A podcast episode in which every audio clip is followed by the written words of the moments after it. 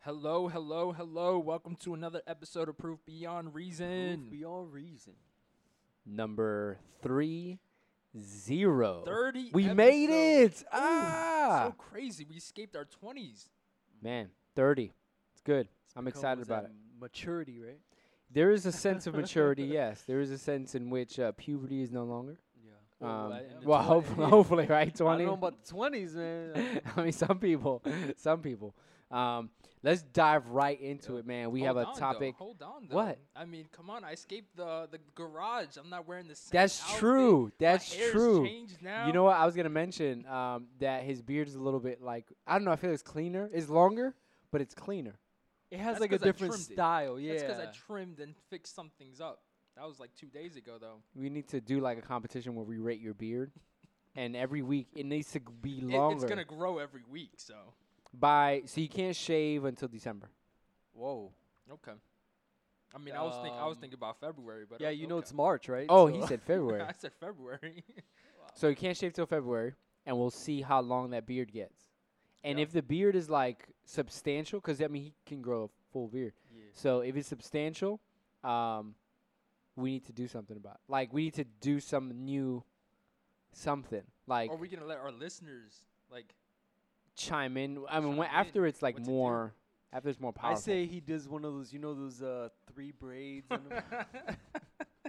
and then he braids it into one long one with the rubber bands on the bottom. oh, I've seen those. Yeah, you can do that with your biker hair and your biker jacket. yeah, sounds like an idea. Done. Do you We think do that's it. possible with your job, or? I mean, yeah. He said, "Yeah." All I mean, yeah. All right. Come on now. It's like I run this. He's like, "I run this." But I yeah, run let's this. start. Let's start. Um, so Easter's coming up, Easter Sunday. So by when you're listening to this, you're probably a few days away from Easter, or maybe the day after Easter. Who knows? Whenever you're listening, We're hopping right into it. but oh my God, oh Lord, oh Lord. I just had to throw that out there. So so hopping into this uh, Easter topic, um, should Christians celebrate Easter? This is a debate that has been going on for quite some time, in in different church circles. And some churches refuse to celebrate Easter. Some do. Um, Je- Jehovah Witnesses who are not Christian, they oppose Easter as a as a holiday. In fact, they oppose all holidays, including birthdays. So, what is our stance on on Easter? So, what do you guys got? As you guys are talking, I'm gonna eat these delicious chips away from the mic, but I will eat nonetheless. I think from what I see, like I don't know if this is just my observation or whatever. Um, I see a lot of churches do like they celebrate it, but their reasoning behind it is for the kids, and and it's similar to kind of like all the Halloween, like hol- all the holidays, like Halloween. They'll they won't they won't say Halloween. It's uh dress up day or whatever, you know, or in, in the same thing for Easter, you know, they'll have like an egg drop or they'll have something for the kids cuz ay bendito, you know, we can't you know, we have to do something for the kids, you know, so so that's from my observation that's kind of what I see. I'm I'm sure there's a lot of churches out there that don't celebrate it.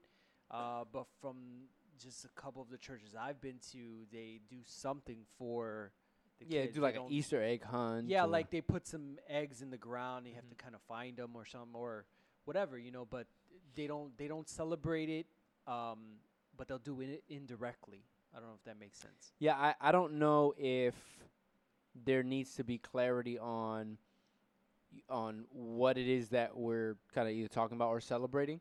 Um, so you have the resurrection of Jesus, which is what the intent I think what what you mentioned, but then there's a s- like almost like a side activity that aligns itself with the Easter holiday. Mhm. Yeah. So, um, so I think there needs to be a distinction and, and a point of clarity to understand what the differences are. And I would even say, when it comes to even um, like Halloween, you have uh, what's the first? The first is um, November first. It's uh, ah, it's like All Saints Day. All Saints Day is November first. Yeah. Yeah, and then the day before it's the it's um, All Hallows Eve. Alla- All Hallows. Eve, right? But it's a celebration of those that have been martyred. Mhm.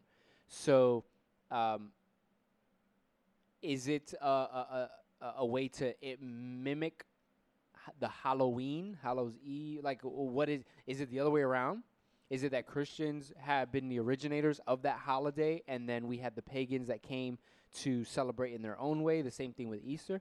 Is it that the resurrection of Jesus occurred during this time period, and you had pagans that uh, that shared the holiday, or or is it along with the theories that you have today, where Christianity is just a uh, collaboration of different ideas put together, and we are just kind of celebrating myths?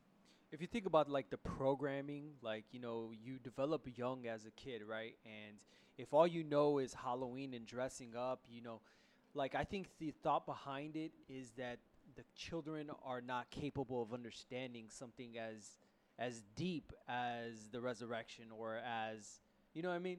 So instead of you know sitting down with your kids and saying, "Hey, you know, this is the reason that we're celebrating," it's almost like minimizing the event because you're thinking they're just kids. They're you know we're trying to make it fun instead of you know really kind of showing what the reason behind the holiday I mean, is. you could say know? that, but it's also in a sense conditioning, because you'll have kids who are explicitly looking at certain things and seeing it as a normal day basis. So then they start seeing everything as everything else as normal when they're growing up. So we have like homosexuality going around, and people are seeing that now in cartoons and shows. They're Yeah. hearing it a lot more, so now they're seeing it as all just normal. As as part to before, where it was considered like a sin or it wasn't even legal to have anything or even talk about that type of thing before. You got to push it in the. You have to push it through media as often as frequently as possible for it to become a norm, and that was kind of the philosophy uh, for Madonna. Uh, Madonna, and and when she came out and she was doing music, it sh- her music was very controversial, particularly her music videos and her concerts. But the philosophy behind what she was doing was, we need to, in order to normalize it, has to be frequent. Mm-hmm. It has to be something that it doesn't uh, provide shock and awe, shock and awe. And uh, in fact, we dis- desensitize you to the sensitivity of whatever you're seeing. So if you see um, what you mentioned, you know, with uh, homosexual relationships or um, uh, sexual promiscuity or whatever it is, show it enough and it'll be normal. I- interesting that she had that philosophy in in projecting. She and I don't know how her kids are doing. I don't know anything about this lady, right? But um, as she was raising her kids, she raised her kids to say, uh, "We don't watch TV in my house Mm-hmm. because I know what I do to mold. I'm going to teach my kids what I want to teach them." Yep. So it's very interesting the dynamic where many of of the families and the children that I know y- they they're they're engulfed in media, allowing media to raise our kids Mhm. from uh, the television shows to social media to YouTube. You don't know what kind of commercials are coming on. That reminds me of an interview I saw with uh, Johnny Depp. I think it was one of those late night talk shows. They asked him what he does he, what does he think about his characters, and he specifically says, "I don't watch any of my movies, or my kids watch any of my movies." And I was just like, "That's crazy! Like you're playing like you, I think he's played like every single role possible, like criminal, villain, whatever, and yet he has yet to see any of his movies." I know artists who don't listen to so like hip hop artists, they don't listen to hip hop. Like even Christian hip hop artists, they're they don't get inspiration by listening to their genre, or they don't listen to music at all. You're like, oh, what do you listen to They in the car? Yeah, or they just don't choose to. Like, Mhm. oh, what kind of what kind of uh, music do you listen to? I really don't listen to music. like the truth. The truth just says he listens to like the classics. yeah, like jazz and Mhm. just whatever. So you put out content, but don't really listen to what's going on, not necessarily staying in tune with what's going on. And it's not a shot at anyone in particular, um, but it's interesting that for an artist, from the artistic standpoint, um, tends to shy away from from from that, even though the influence is this way. They kind of shy away from. But it's super interesting. You know what I'm I. I was reading an article that was saying um, I forget the exact ages, but they were saying that in early in your development, you like even the type of music that you listen to, like from age like 11 to like 16 or something like in that bracket. Um, that's kind of like the taste. Of course, you like all types of music and stuff like that, but the the one that's the main type of music that you listen to is probably the type of music that you're going to be listening to for the rest of your life. And even though you might not think that that's true, if you think about it, you know, us as being in our, you know, late 20s, early 30s, um, the type of music that we listen to with that age bracket, um, even the newer version of like whatever, whether it be hip hop or whether it be any type of music, the new generation of version of that, it's very like, ugh, I don't even want to listen to it because our minds have been programmed to think wow that this this type of genre is supposed to be like that particular way. So it kind of goes into the programming. You were speaking like Mm. on madonna.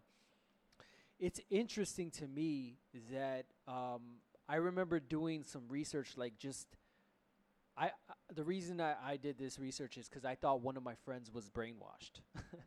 oh God, here we go. Yeah, it sounds crazy. here we go. Gee, take notes on this dude. no, I thought one of my friends was brainwashed. So I was like, uh, does, does this person like going crazy or something like that? So I started doing research on brainwashing and stuff like that. And it's interesting that you mentioned even about Madonna. Uh, but one of the things that brainwashing has to do is it has to be continual. It has to be continual. You, in order for brainwashing to be solidified in, in a person, it has to be continually spoken to Mm-hmm. you know and so it's kind of like that like what what is the conditioning is that there has to be a reason why madonna doesn't want her kids to listen to because she knows the programming early on in that age bracket that's going to probably be with her for the rest of her life it's not just you know Madonna's kids are growing up now, but and again, we don't know how their lives turned out. We don't know. We're we not prepared to even talk about that. But um, but she's not a rare. She's not rare in that. You hear that from other artists. You hear that from from what you just said. You know, Johnny Depp or uh, many other artists who choose not to allow their children to. And some artists do, but when you're talking specifically, what is the content they're putting out? That's the piece. Yep. What are they putting out? And as a result of what they're putting out, they're molding their their uh, the society. They're molding the world. They're molding to think a certain way, to have a certain influence, certain path. And yet they're saying, no, no, we don't do that. We don't do that at all. So then Uh, it it's just, weird. It just takes us back to then the church, because in the church growing up, in my experience, was uh, we celebrated Easter, but during the whole growing up, like you guys were saying, like Sunday school was all egg hunts, painting eggs.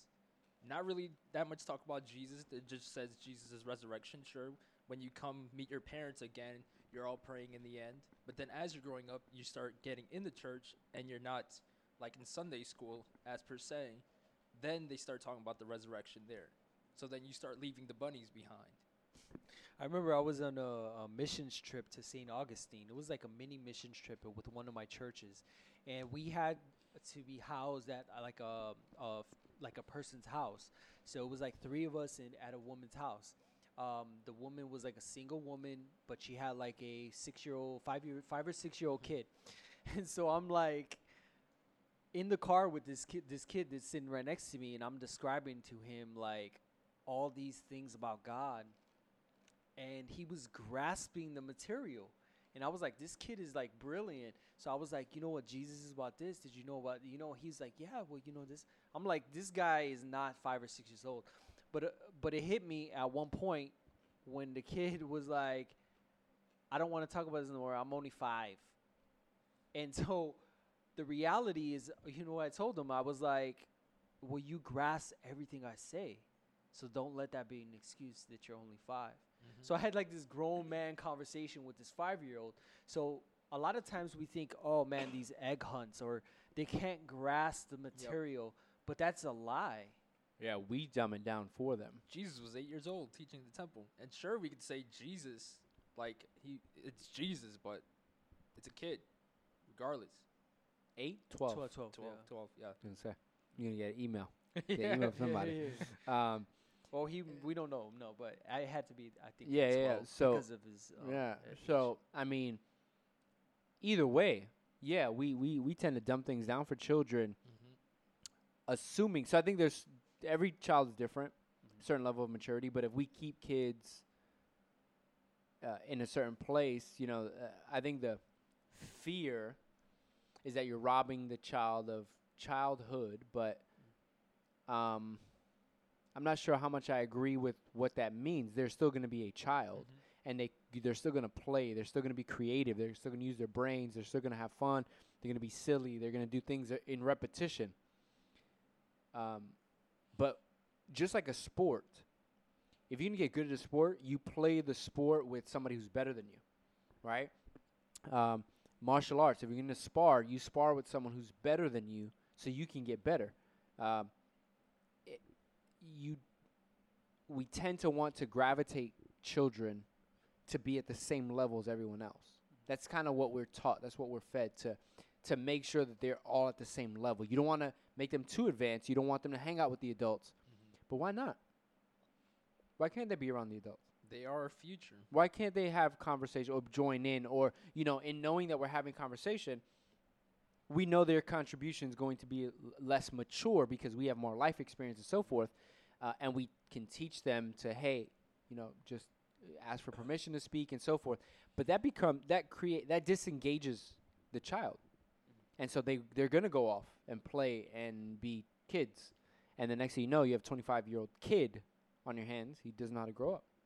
Yeah, we call it adolescence now, right? Yeah, But adolescence if is you- like through 25 or something. Like yeah, it's crazy. yeah, but even the word adolescence, or even uh, not even just the word, but in social dynamics, like 50, 60 years ago, adolescence wasn't even a thing. Like you were 17, you were a grown man, you know. But we have put this, we had put like, like regressed in the like social dynamics, I guess, in one sense, you know.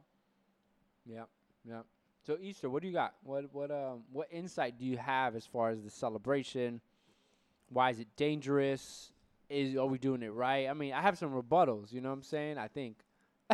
now, just to be crystal clear with everyone, um, I did grow up in a Christian household, and we did celebrate Easter. Uh, my family celebrates Easter hardcore. It wasn't until 2010 I no longer celebrate any holidays. That's just what I've been led to believe. Um, I believe strongly in what Paul was uh, speaking to the churches, where I'll pull up the exact verse in one moment, where he's talking about that I'll pull it up for you. where he's saying that some people can celebrate certain holidays while other people will see every day as holy. Mm-hmm. That's how I see it. Every day is of God's. I don't set one specific day and say I will celebrate God on this particular day. Every day for me is celebration to God. But in that regards, Easter. Now, those of you know I came mostly or in and out of an occult background. So I was always taught right from the beginning everything about pagan holidays. So you have Eastern, which from the Greco Anglan word comes Astara, E A S T R E. That will mean fertility or spring in the essence of what we have now, spring and fertility. That comes from what we now know as the Babylonian religion, which is Ishtar.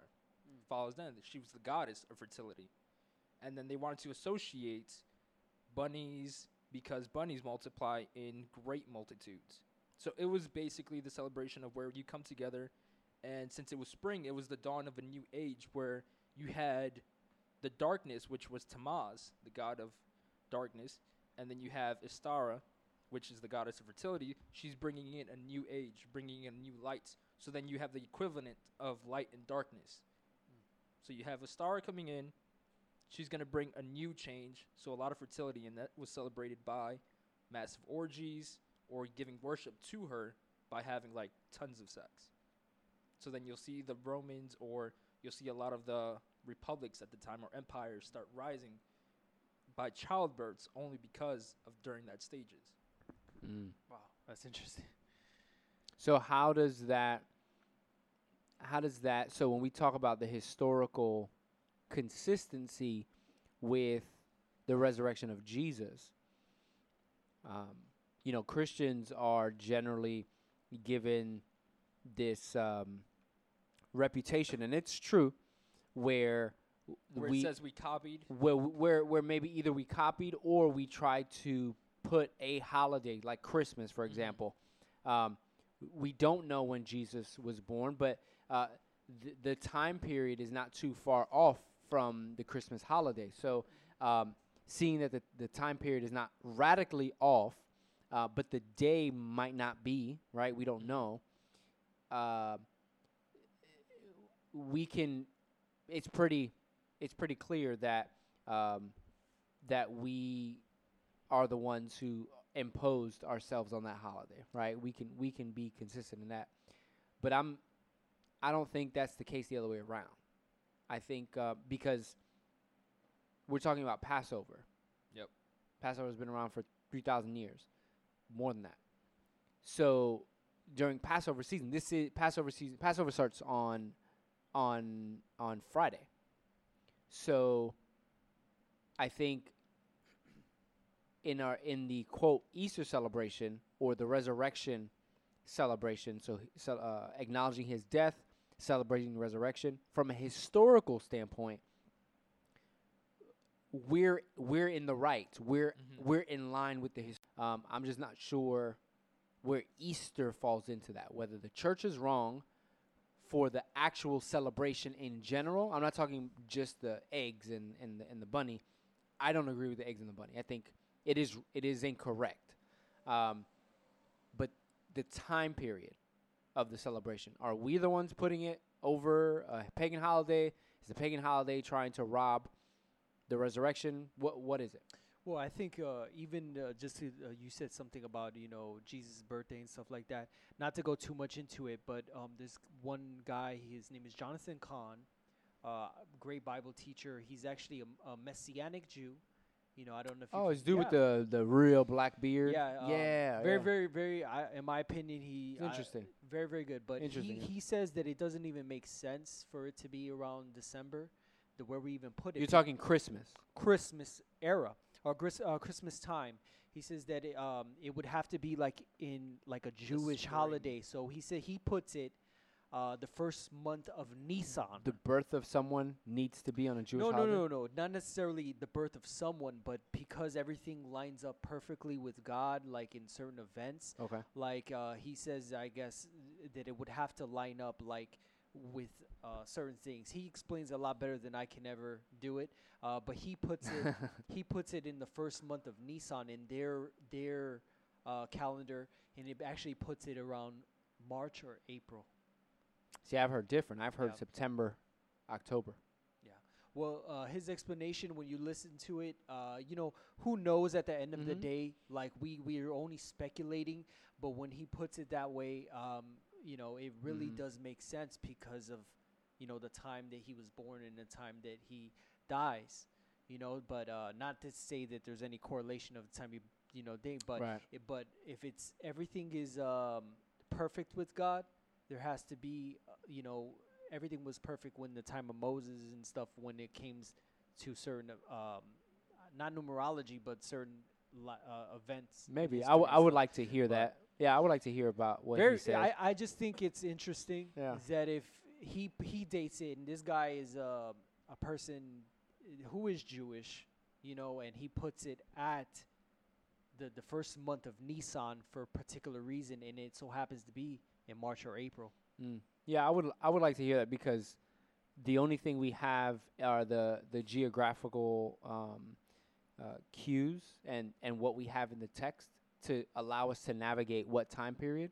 Beyond that, we would be using extra information to try to put on what is communicated in Yeah, scripture. yeah. So that's dangerous. If Yeah. if that's what's being done, if we're if we're trying to put on, you know, in that what what we can, you know, again is is what what does the scripture say? What is the time period?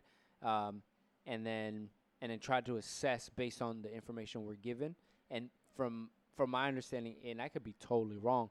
Um, to my understanding, based on those factors, it's like a September time frame Based on what factors? Uh, like like uh, you know um, uh, the time period when they were told to um, to for the census. So it's the census time period Oh, when okay. that would happen. The When- flocks. Um, the flocks flocks being outside. uh, you know, uh, Would it be all uh, of those things? Would the flocks be outside in December? Uh, uh, uh, they would not be in no. December. No, no. That's why it wouldn't be in December. But the time period, uh, the season What, wouldn't be too far It off. It would probably be towards one of their holidays. So the Jewish holidays. not so necessarily because the census was not run by the Jews. The census was run by the Romans. Mm. So it has not. They don't give a crap about you know Jewish holiday. See what I'm saying? So. Yeah, it, yeah. It, it depends. So I would like to listen There's, in a, on there's a this lot guy. of things yeah, to yeah. study. It's worth a- Yeah. a, a note. That'll be an episode. That's a whole episode right there to talk about uh, when. But uh, G, you got something on uh, Easter? I have the um the legends of where it comes from, Easter. So the story is called the Descent of Inanna. Inanna is what you call Ishtar, Oi. and then Dumuzi. it is a Sumerian legend, Dumuzi, which is Tammuz. And then it says it's found in 2100 BC in a cuneiform clay tablet. They found the story, and it says when Tammuz dies, Ishtar is grief-stricken and follows him to the underworld. In the underworld, she enter- she enters through seven gates, and her worldly attire is removed. Naked and bowed low, she is judged, killed, and then hung on display. In her absence, the earth loses its fertility, crops cease to grow, and animals stop reproducing. Unless something is done, all life on earth will end. After Inanna has been missing for three days, her assistant goes to other gods for help. Finally, one of them, Enki, creates two creatures who carry the plants of life and water of life down to earth, down to the underworld, sprinkling them on Inanna and Dumuzi, resurrecting them and giving them the power to return to the earth as the light of the sun for six months. After the six months are up, Tammuz returns to the underworld of the dead, remaining there for another six months, and Ishtar pursues him, prompting the water god to rescue them both. Thus, where the cycles of winter, death, and spring and life are formed. Hmm. When was So that? when was that? Uh, do we have a, a time period? 2100 BC is when they found the cuneiform clay tablets. But we're talking about Babylonian times where it was Mm. already written. And Mhm. from my research, I've found that Babylon was like the founding, where all religions stem from. That's Mhm. basically where Babylon is. Mhm. Because what we now know as Ishtar, we can all actually- pagan religions. Yes, pagan religions. Because what we can now trace af- uh, for like Ishtar, it's Aphrodite, Greek and Roman god. I mean Greek god, and then we have for the Romans, which is Venus, Mm-hmm. and then that can stretch on for. So where does uh, The, The- comparison is when she went down. Oh, for yeah, three yeah, yeah. to the underworld, Oh, and then was resurrected back to life. that's the parallel that that is that is trying to correct. to happen. So then, um, that is interesting. That is interesting. So then, um, what I find even more interesting is how you know when when the serpent is uh, confronting uh, Eve. Uh, you know, did God really say? And um, and when we have the historical narrative of Scripture, which uh, if you look at uh, our previous podcast, um, the historicity of the Bible, check that out. We have some pretty good insight on that. Um, I think it's interesting that if there would be a parallel to to a historical narrative that would later take place, and this narrative is not a historical narrative, right? This one is a uh, what would this be classified as? It would be mythology, right? mythology. Yeah. So if the mythology lines up with a later historical narrative, for me that says someone read scripture or was came in tune with scripture to know that there would be someone, there would be something that occurs. Um, I think the argument But I think against it's that that the Babylonian writing is pre, right? Pre. Yeah. That's that's the earliest you can actually. it's go. predated to to um, not the scriptures. It's like it's the earliest that they can find ever of Eastern origins.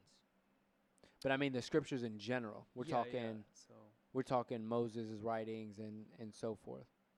Cuneiform, 3200. That's well, it describes that era. Yeah. Um, so it has to be because the events right of there with it. You know. yeah, the events of Passover happened you know over over 3000 years ago.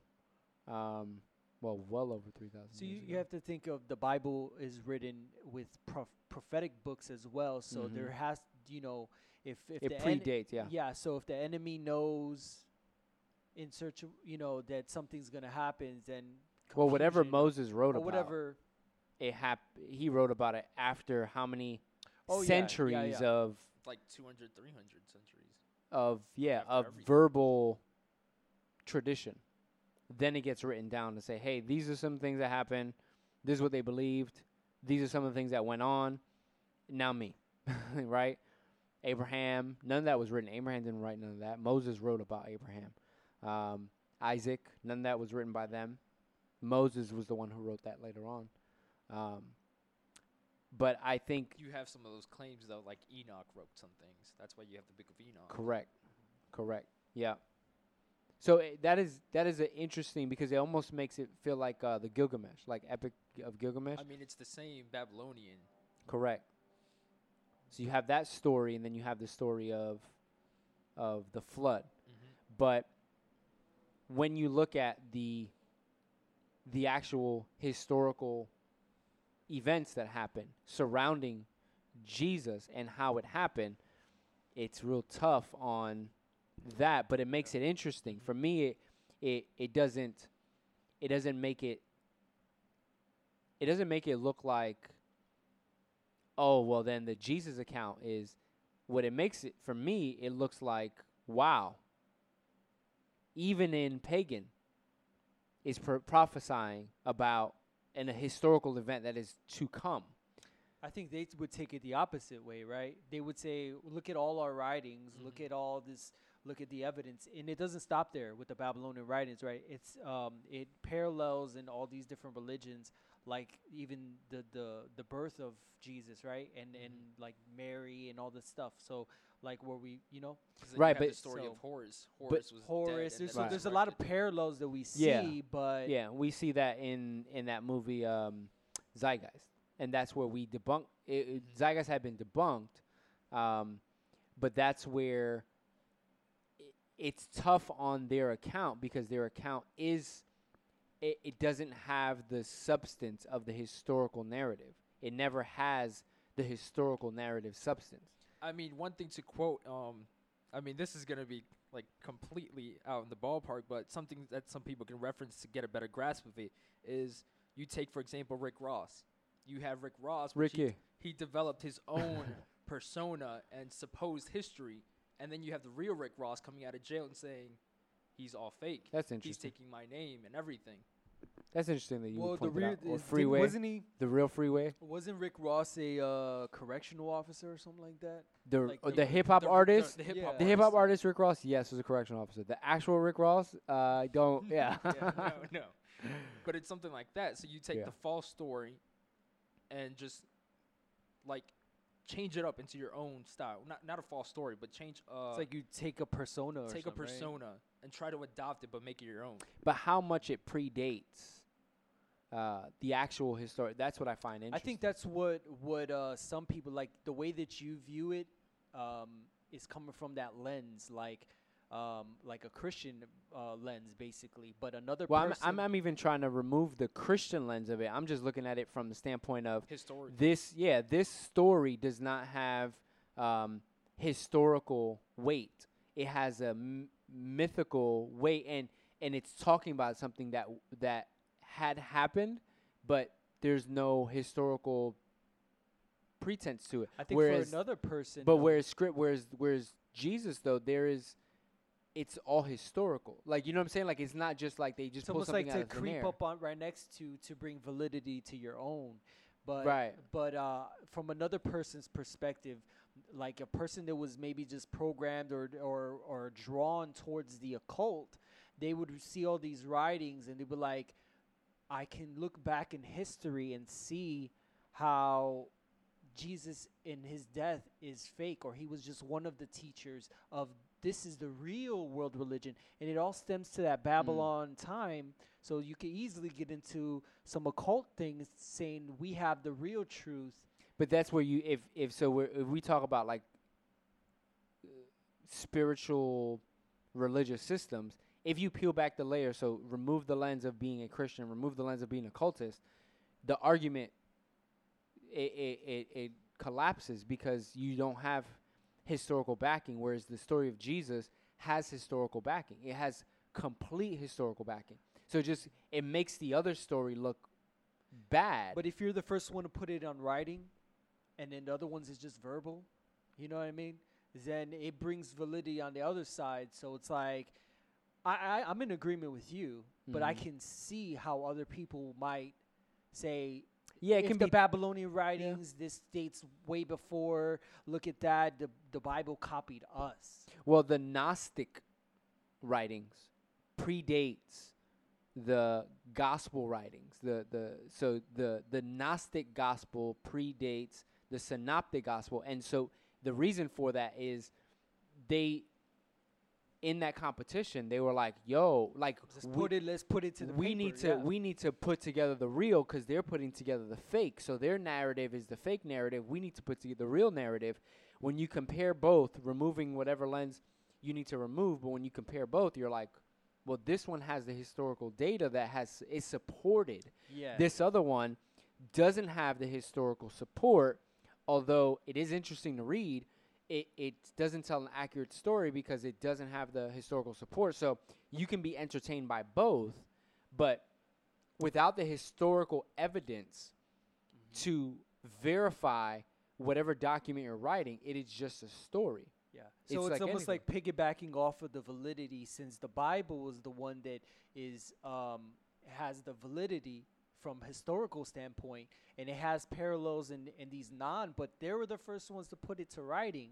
It's almost like a, a look at the validity of this one if it talks about the same. Well, it wouldn't. It wouldn't even. So if you even talk about, let's say, and it might be way off topic, but if you talk about societies, you can't um, devalue Israel because their society formed formally after Babylon, right? Babylon was already, I mean, currencies and writings and art and and hierarchical systems and government and you know you keep naming it. They're already It a, a powerhouse. Yeah. yeah. they're already a powerhouse.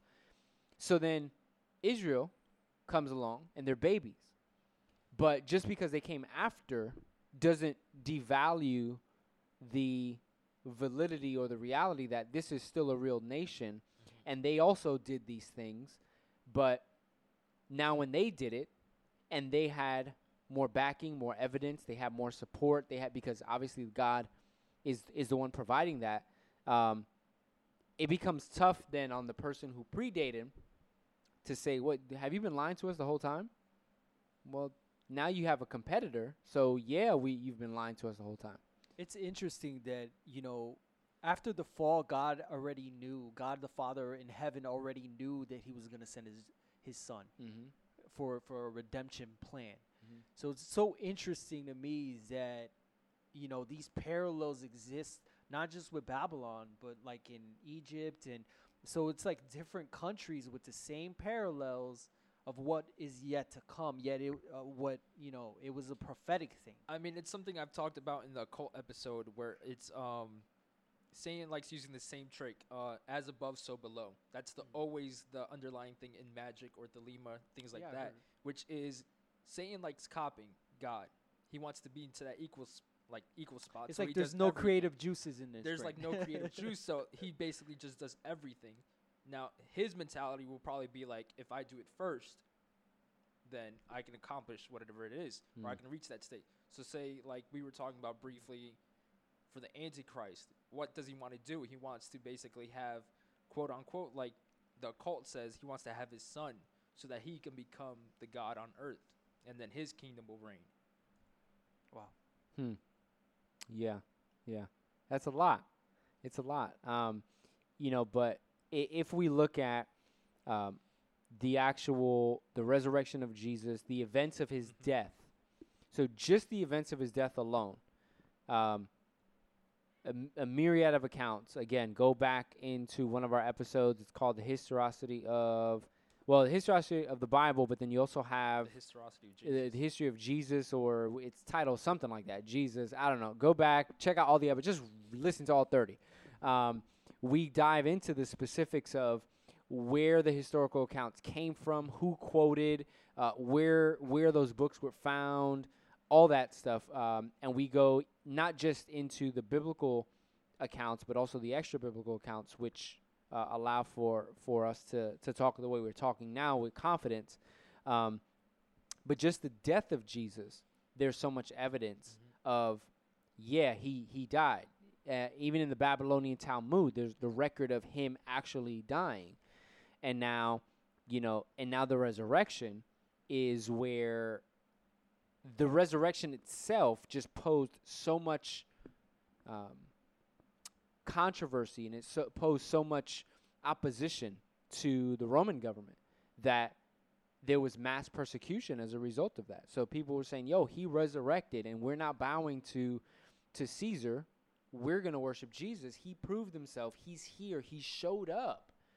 Um, and the the response of the Christian community during times of martyrdom is insane because if it's all a lie, which it could be, right? People can be brainwashed if if Mhm. if you allow that. But there wasn't enough time in between. There was so it was so minute of of a time period where the persecutions happened that uh, that people were actually growing in number as a result. Like you would think, if this is a lie and these dudes are getting hacked because it's fake, yo, I'm not gonna, I'm not touching that. But if it's real and the people not ha- only have been convinced it's real, but the evidence has been there that it's real, they have no choice but to say, look, I get it. You're about to cut my head off, but I just can't deny who he. I just can't worship you because of what's happening. So off with your head too. Um, the response, the the the the presentation to over 500 believers, um, and probably even upwards of a thousand. You know what I'm saying? But up 500 uh, believers. Um, you had uh, uh, his presence on earth, uh, his ascension to heaven, the response of the church after his ascension to heaven. Like there were just so many things that happened, um, you know, that that have been verified over time that it becomes it becomes tough to deny the actual resurrection, and that's the whole point. Is to deny the resurrection is to deny Christianity. That's what we bank our faith on. Paul says, if if not for the resurrection of the dead, then what we are doing here is meaningless. We have no we have no um no point in what we're doing. Actually, can you turn on that that light? Um, right there, turn on the light. Um, we're like operating in the dark here. Um, bomb, there it is. Look at that. Boom, beautiful. Um, thank you. So there's like no point in in us being even believers because the resurrection didn't happen. And if the resurrection that didn't happen, then we are the most pitied people, not just because of what we believe, but everyone is still under condemnation. If Jesus did not resurrect, everyone, no one has hope. No one. There is no hope in any other faith. There is humanity is dest- destroyed. It it's doomed for destruction because we were already doomed for destruction without Jesus. So if he didn't, re- uh, there's no resurrection. All humanity is lost. when Jesus came, his ministry, he said very clearly, "I did not come, uh, uh, I did not come to to bring condemnation. You, you're already condemned. That's tough. That's powerful. Like we talk about, you know, John three sixteen. In that chapter, he talks about, I'm not coming to bring condemnation. Like you're already condemned. It's not, I'm not bringing that to you. You guys are already condemned. I came to bring life. I came to save people. This is why I'm here. If not, you guys are doomed. Either it's me or it's nothing. Like that's that's the reality of what it is. Um, and if he did not resurrect, then that is we have no hope. Can't hope in in any other religion because every religion is is going to have the equivalence of working out your own salvation, uh, inconsistency in terms of uh, what the expectations are, what the uh, morality should be. Uh, it's it's a power struggle. The heaven is is whacked out. You know what I'm saying? You just it's it's it's tainted and is based on sexual pleasures. Like it's just very strange. It's very very strange when you read you. them. Yeah, when you read it, it's very strange because it taps into our sin. It taps into what pleases us here for us to be physically or emotionally pleased somewhere. Like it's just very strange place. Um, and and Jesus doesn't bring that. Like he doesn't bring that. Um, he doesn't bring that. And it's it's, and the more I think about like the different promises of different religions, is like so whacked out, and the lack of hope that we have in all of those systems. If Jesus did not resurrect from the dead, Paul is absolutely right. We have no. There is no hope. There is no hope. No reason to be here. Done. Um, and so the the historical narrative is there. It's that's the attack. I think uh, when you think back at the historical standpoint as well, is you were talking about like in the book of Acts, it talks about like the early church after Jesus ascends, he he uh, the promise of the Holy Spirit came, and so in this time period, physically people were doing miracles. So so the Spirit of God was still in operation, and so that's what gave validity to Correct. Ushering in the new It- era, right? Correct. so so it's not that he doesn't that he left us alone and we didn't have no power. So it was almost like this is the evidence. You want evidence? Here's the evidence that I resurrected, that I came in power and you're going to have power as well because I have overcame the world, you overcome the world. And so the evidence is there with, with just like the, the, the people in the early in the book of acts and the early church and whatever documents are there um, and the things that they were doing even the bible um, describes even peter healing people from the shadow. Jesus didn't even do that. His shadow peter's shadow would heal heal somebody that was sick. His shadow and it, it just increased and even jesus said it you know the greater things you would do speaking to his disciples like when i leave it's about to go down so that's exactly what happened, and it just gave validity for those that could could ever claim no, the resurrection didn't happen. At that time period, it was so evident that there, there was nothing they could do. It just spread like wildfire because there was nothing you could do when people are willing to die for it. And it's not just like a martyr like we see like, you know, in other religions they martyr for for a particular reason. The, these people were getting martyred and didn't even there was no nothing that they were getting persecuted.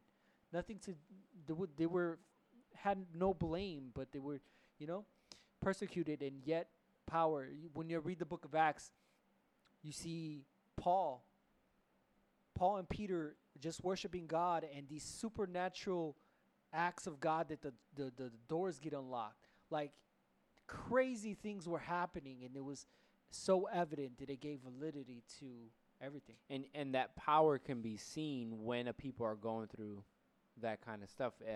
Uh, um, if if anyone anyone is wondering, you know, why don't we see the power of God? Why don't we see these things happening or these insane healings or or the presence of God and all of that? Um, generally, you you see the miraculous of what God's doing when you're under persecution when you're going through your hardest time, when you lost everything, when you don't know when your next meal is, but we're comfortable. I mean, we're we're comfortable. You know what I'm saying? Like there's our need is for many uh, uh, people, not everybody listening here, but let's say I'm talking about let's say for me, you know, the need is in the midst of your riches. How do you are you aware of your idolatry? I'm coming after your heart. I'm molding you into the image of Christ. So I don't you don't need the miracle necessarily. You don't need to see the miraculous or this physical power because I'm humbling you. I'm turning your whole world upside down so you can reflect Jesus. You know what I'm saying? But when you're going through your illest problems, the most miraculous situations happen. You see the healing. You talk to people. Um, you know, um, uh, I remember a dude. He was, uh, and I probably told the story before, but he was like on his, um, like he was like done. You know what I'm saying? And he and and and and I had the opportunity to pray for him, and and I looked at him and I was like, man, I don't know why I'm telling you this because that, that's not the type of dude I am. But when you go back to the doctor's office, they're gonna see you have nothing, and what you were supposed to get done, you're not gonna get done. And I don't attribute that to me. He was in a desperate moment at that time, and God chose at that time to reveal Himself to him through that situation. Mm-hmm. His back was against the wall. He had nothing. He was he was.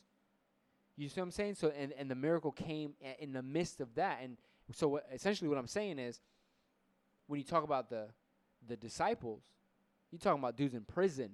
You're talking about guys who had zero dollars to the name. You're talking about no family to bail them out. Nothing like this is this is it. There's people pursuing them to kill them.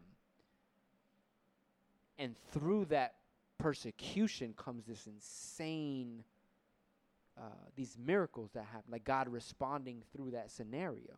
So I, he's I wonder, showing up. I always wondered this, and this is just a thought in my mind. You know, whenever someone gives an altar call and stuff like that, I want like I've never heard this in my life.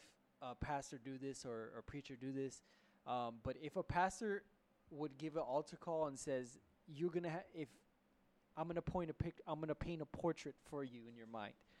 You're gonna go through a lot of trials and tribulations. People are gonna hate you.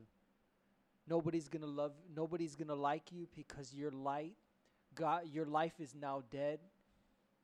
If you want to accept God, and you want to accept all the afflictions that come with it, but it, not only He doesn't leave you with afflictions, He fills you with the supernatural love and joy.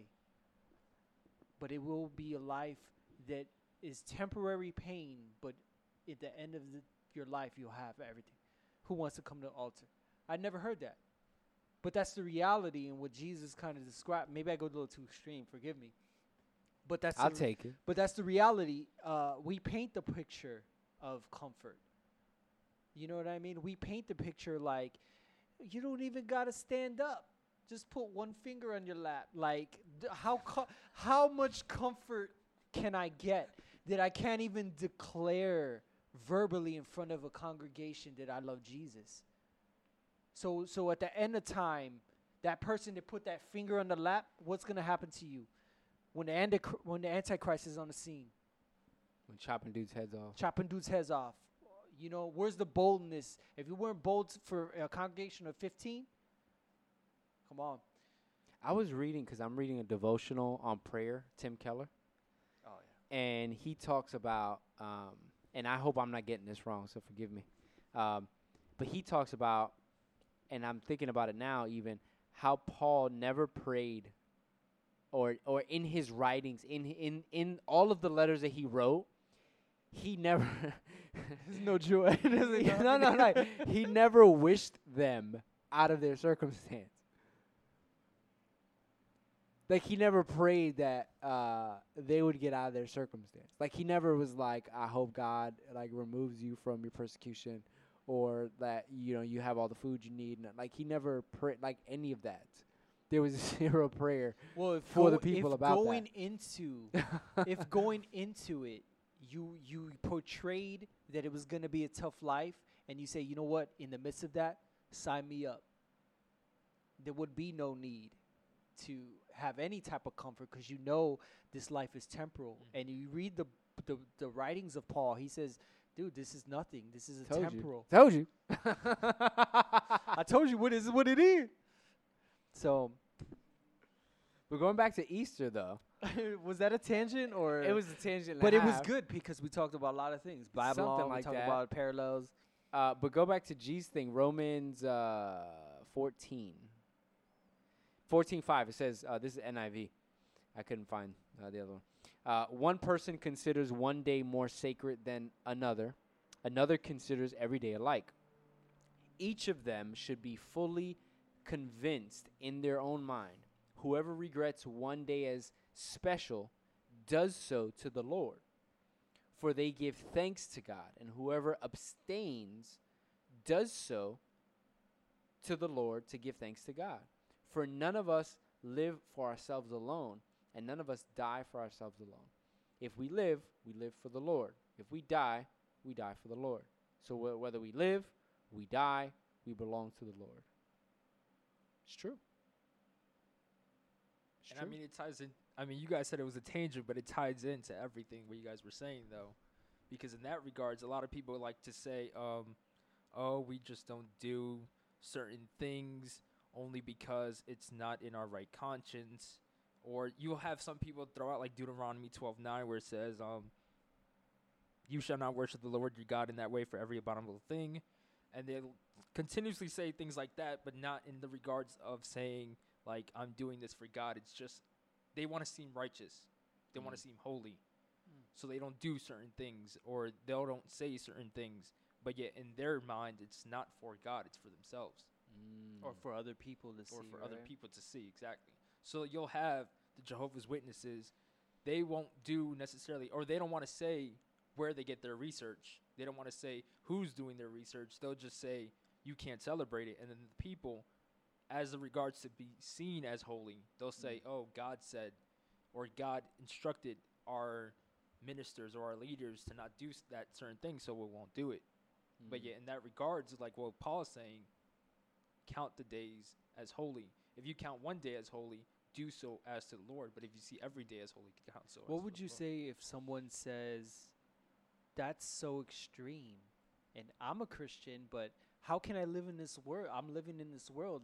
Can I live my life? Can I do certain things? Like, what would you say to a person is like, Jo- I can't do John- nothing. Basically, John was asking, "Let me live."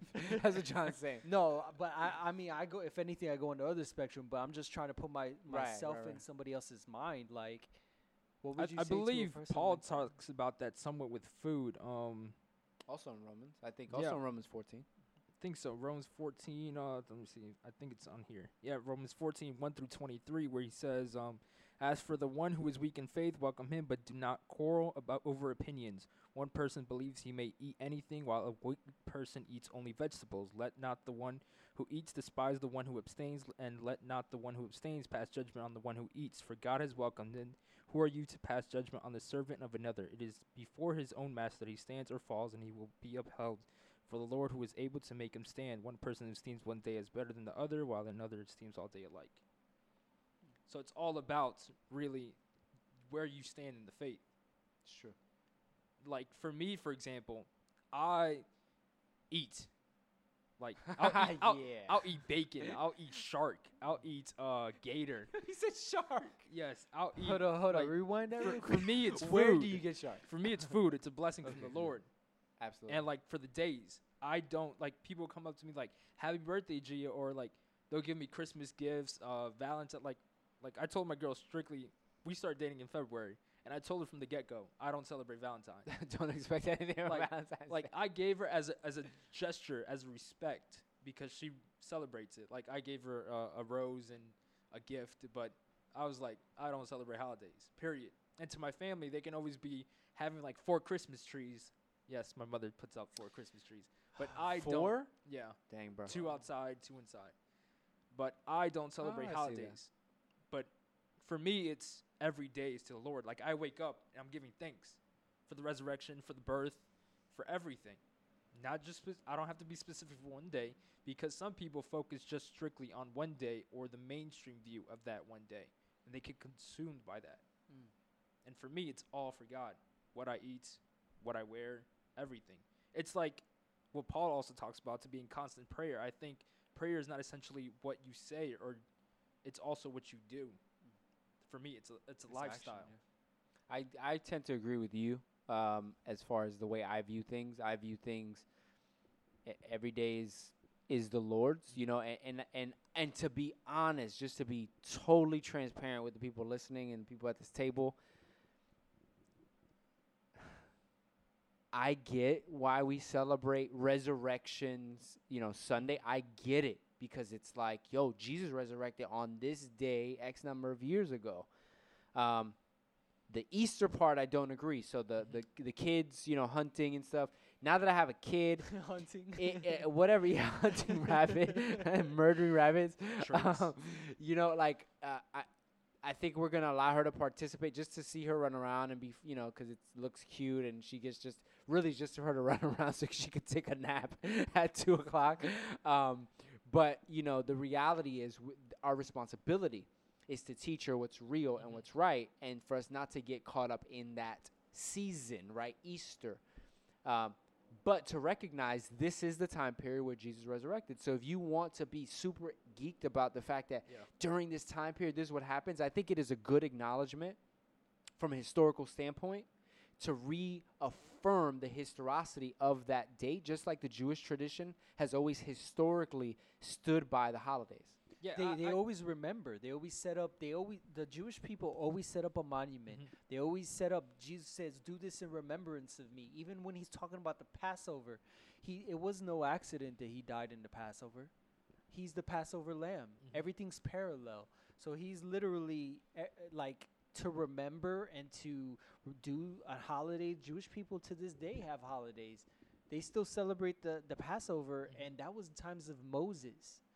So it's always good to remember, you know, and Because they've been consistent as making sure the it's it's Yeah, it's yeah. the historical implications. Yeah, but it, uh, it's it's like um, I don't negate any of that. A lot of people usually hear me say I don't celebrate holidays, but they're like, "Oh, then you don't believe in the resurrection or stuff like that." It's nothing to do with that. I'm not a Jehovah's Witnesses believer in that aspect. I still know resurrection happened. Or for Christmas, people can say like, "Oh, Jesus' birth," and I'll be like, "What we were talking about earlier, what you guys were talking about." It's like, "Oh, he wasn't born on that day," but I'll still recognize his birth. That's Right. something to be clear Correct. from the get go. Yes. Correct. But and and what I was gonna uh, add to to that statement before was um, the transparent piece was I don't quite I I understand the reasoning because of the historical piece and I agree with that. What I don't understand is the over. I don't know. I uh, for me and and it could just be me, but we worship Jesus all the time. We talk about the resurrection all the time. He's his birth and uh, we talk about that all the time. So it's the same for me all the time.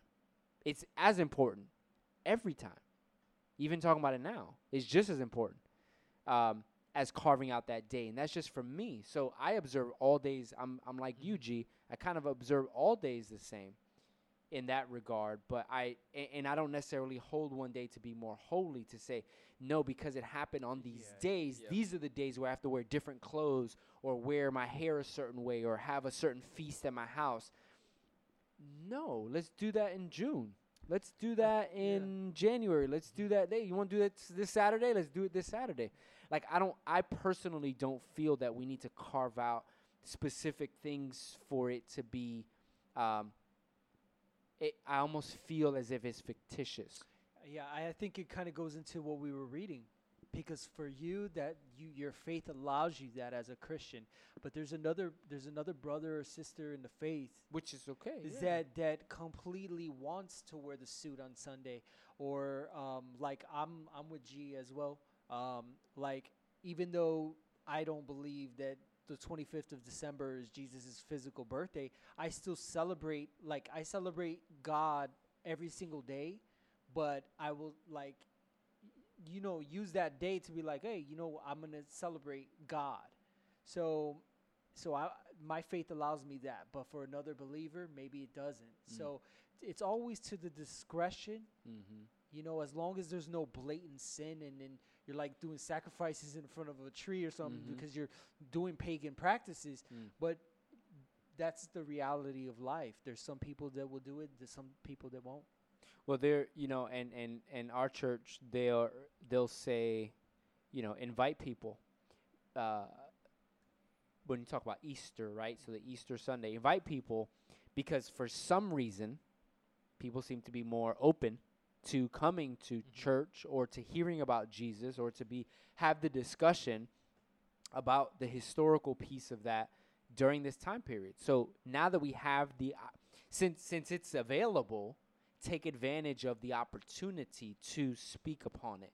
Which I don't think is bad. Capitalizing on that, you know, even on on the Christmas or, or Thanksgiving, again, I'm I'm good. Like I I'll I don't care. I'll eat eggs and, and white rice and eggs like for Thanksgiving. Like I don't really care too much about Yeah. all that. I think honestly, it becomes more of a tradition correct. rather than Yep. a holiday. Right. So I, you know, I celebrate Christmas out of a tradition or the programming I have as a boy, you know, and then the same thing for for Easter. There's probably a lot of people that grew up l- little boy, little girl, their mom forced them to go every Easter and so now as an adult, the compulsion is to do that Correct. out of tradition, not out of love. Correct. Yeah. know? I mean, and and in in that, i i the opportunity's still there though to share and to Yep. remind and talk and and the time off, like in Christmas or Thanksgiving, the time is you have the time off. No. So now that people have time off, people are flying in from all over the world to be together with family. I don't think that's a bad thing. It's beautiful. I like it's I not a enjoy it. bad thing to to have those moments to be able to come together. Um, I just don't. Uh, the overemphasis of it being like, "Yo, this is the absolute holy day." I mean, in regards to that, it's something that Paul talked about in Galatians 8 through 11. He says, Formerly, when you did not know God, you were enslaved to those by nature that are not God's. But now that you have come to know God, or rather to be known by God, how can you turn back again to the weak and worthless elementary principles of the world, whose slaves you want to be once more? You observe days and months and seasons and years. I am afraid I may have labored over you in vain. Mm. And that's, he's talking about specific days That's or perfect, man. years. what what was the verse again? The Galatians 8, uh, te- 8 through 10. And it's Galatians 4. Galatians 4, 8 through 10. And he's basically just talking about certain days that we put so much emphasis, or the Galatians at the time put so much emphasis for. like new moon festivals or whatever. New moon, yeah. Sabbaths, and that's things like uh, tradition. the early elders even were talking about to Jesus. Why are you doing this on a Sunday or on the Sabbath? I mean, Yeah. and yet I am the Sabbath baby. exactly. It's not about religion, it's about God, and yet we put so much focus on it. Now, sure, we can have some pagan influences try to come in, and that mean that started when what Council of Nicaea, I believe, is when they Council of started. im- Nicaea, yeah, yeah. Council of Nicaea, yeah. they started implementing actually the worship of Easter, but that was all in the conversion of back in the day, the Roman Catholic Church trying to merge the pagan religion so that the pagans can actually celebrate the Christian holidays, so that they can easily convert. So it's kind of like combining all in one. So The attempt was the other way. Right. The attempt was the other way. So it w- it was meant to say, "Oh, this is your story. Well, this is our story. So you see how it kind of relates. So you can be Christian. It was meant to be that, but it ended up creating a new system Yep. to where you have like uh, now both of them, the yeah. bunnies and the right, or you have all these different virgins. So it makes sense why all these uh the Easter, resurrection, Christmas, the supposed birthday of Jesus, you know, Yeah. why they're kind of lining up. Yeah, yeah. So um, yeah, I think I mean in conclusion, that's that's where we're at. I mean, you know, if if you celebrate, make sure you're celebrating the historical resurrection of Jesus with your family. Make sure your kids understand that. As far as Easter is concerned, X that out of your life. Uh, churches, if you're doing Easter egg hunts, be convicted by that. Um, you I know, mean, making aren't- sure aren't some churches nowadays now switching it up to Resurrection Sunday. They're switching up to Oh, Resurrection yeah, I think Sunday. Most of them do. Yeah, but still doing the Easter egg hunts outside and so forth. Um, you know, it's just a game. It's just for the kids. It's just a game. You know, whatever. And and again, I'm I'm gonna be the hypocrite where I'm cr- I'm saying this right now, but on Sunday, my kid is gonna be hunting for some you know artificial eggs because I want to see her run around. and I need her to take a nap at two o'clock when we get home. and that, that's the reality. That's the real. That's life. Yeah, yeah. you know what I'm saying? But it'll be cute to see her run around. But yes, it is our responsibility as parents, as ministers of the gospel, to make sure that we're being uh, truthful and saying, look, this isn't what we should be celebrating because of everything that G had read. Um, y- this is the pagan holiday. This is what it means. This is a representation. This is what the symbols are. Be smart. Get studied up. Get understanding. And there might be some areas where you don't have full understanding. Continue to research. I'm gonna do more research on what you read uh, on the um, what was it? The tablets and the the Babylonian- yeah. Yeah. You know, I'm, I want to do more research on it so that I have better understanding. Uh, I'm pretty convinced from what I've already communicated, but I want to learn more and get more background because I think it's important because those things are gonna start to come up even around, more. Um, cuneiform actually existed or was set in stone. Uh, t- well, literally set in stone. That was not that wasn't a pun, Boom. but um, 2000 BC is when actually everyone started using actual cuneiform. 3200 is when that story was written, Death of Inanna. But during that time, I was reading during 2000s was around Abraham's time. Mm-hmm. So you have that. Yeah, yeah. So then you know we would have to see all that stuff, all that research. I, w- I want to get into that uh, more even at a later date. Uh, but yeah, get your congregation. I mean, studied up. Give them the real. Talk to them. Talk to your kids. Make sure they understand what's going on, uh, and don't be led astray by all kind of philosophies and doctrines and parties and things that may seem convenient, because we have to give an account to God at the Yep. end. Um, so we love you guys, and we are signing out. This is Mike the Baptist. Geology. J-Mo. See y'all.